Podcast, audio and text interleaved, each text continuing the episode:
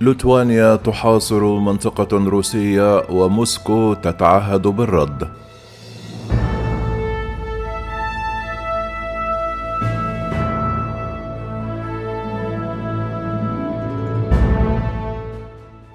منعت ليتوانيا العضو بالناتو والاتحاد الأوروبي منعت السكك الحديدية الروسية من المرور بأراضيها لشحن الفحم والمعادن والإلكترونيات وغيرها من السلع الخاضعة للعقوبات إلى منطقة كيلينغراد التابعة بين بولندا وليتوانيا لروسيا والتي لا يمكن الوصول إليها برا إلا عبر طريق الأراضي الليتوانية. مما أدى إلى اختناق نصف واردات المنطقة التي احتفظت بها موسكو بعد تفكك الاتحاد السوفيتي وذلك لأهميتها الاستراتيجية. أثار منع مرور البضائع غضب موسكو بشدة وطلبت ليتوانيا على الفور برفع الحظر. عبر بيان قالت فيه الخارجية الروسية أنه إذا لم تتم استعاده روابط النقل بالكامل فإن روسيا تحتفظ بالحق في اتخاذ إجراءات للدفاع عن مصالحها الوطنية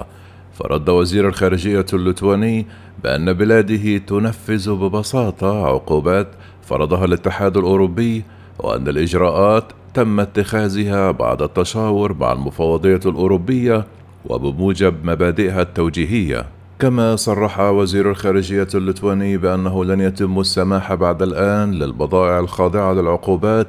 بعبور الأراضي اللتوانية وسريعا تكهتف معه وزير الخارجية الأوكراني عبر كتابة تغريدة تويترية قال فيها إنه لا يحق لروسيا تهديد لتوانيا والمفترض بموسكو وحدها أن تلوم نفسها على عواقب غزوها غير المبرر لأوكرانيا لكنه لم يتطرقوا إلى ما فرضته ليتوانيا من إجراءات. والمعروف عن منطقة كالينغراد الروسية البالغ مساحتها 223 كيلومترا مربعا بأنها القاعدة الرئيسية لأسطول البلطيق الروسي والفيلق الحادي عشر بالجيش الروسي. كما تعد المنطقة بأنها ترسانة للأسلحة المتطورة كصواريخ كنزال فرط الصوتية ومنصات إسكندر القادرة على إطلاق قذائف نووية وأصبح سكانها البالغين 450 ألف على الأكثر شبه معزولين منذ بداية العملية العسكرية في أوكرانيا حيث تعثرت طرق التجارة فيها وأغلقت الدول الأعضاء بالناتو مجالها الجوي أمام الطائرات الروسية إليها. إلا أن موسكو واصلت نقل البضائع والمنتجات الخاضعة للعقوبات إليها عبر شبكة السكك الحديدية اللتوانية إلى أن قطع اللتوانيون أمس خط الوصول الروسي إليها بضوء أخضر من بروكسل فأسرع حاكم كلينغراد البالغ من العمر 35 عاما حث السكان على عدم الذعر ودعاهم في كلمة متلفزة إلى عدم الشراء العشوائي. وقال فيما نقلته عنه الوكالات أن السفينتين ستستمران بنقل الاحتياجيات عبر بحر البلطيق من مرفأ مدينة سانت بطرسبرغ وأن هناك سبعة سفن أخرى ستنضم إليها بحلول نهاية العام. وكانت ليتوانيا البالغ سكانها مليونين وثمانمائة ألف نسمة ومساحتها خمسة وستون ألف كيلومتر مربع تشددت مع الكرملين كجيرانها بالاتحاد الأوروبي فأنهت من جانب واحد وارداتها من الغاز والنفط الروسيين كما منعت البيلاروسيين والروس من امتلاك حصص بشركات تعتبرها ضرورية لأمنها القومي. لذلك استدعت موسكو مبعوثها على خلفية المنع ودعت الاتحاد الأوروبي لحل المشكلة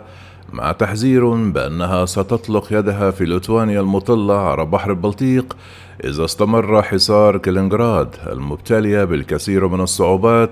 وذلك بسبب العملية العسكرية في أوكرانيا. أكثر شركة روسية تعاني من وضعها الصعب بالمنطقة هي شركة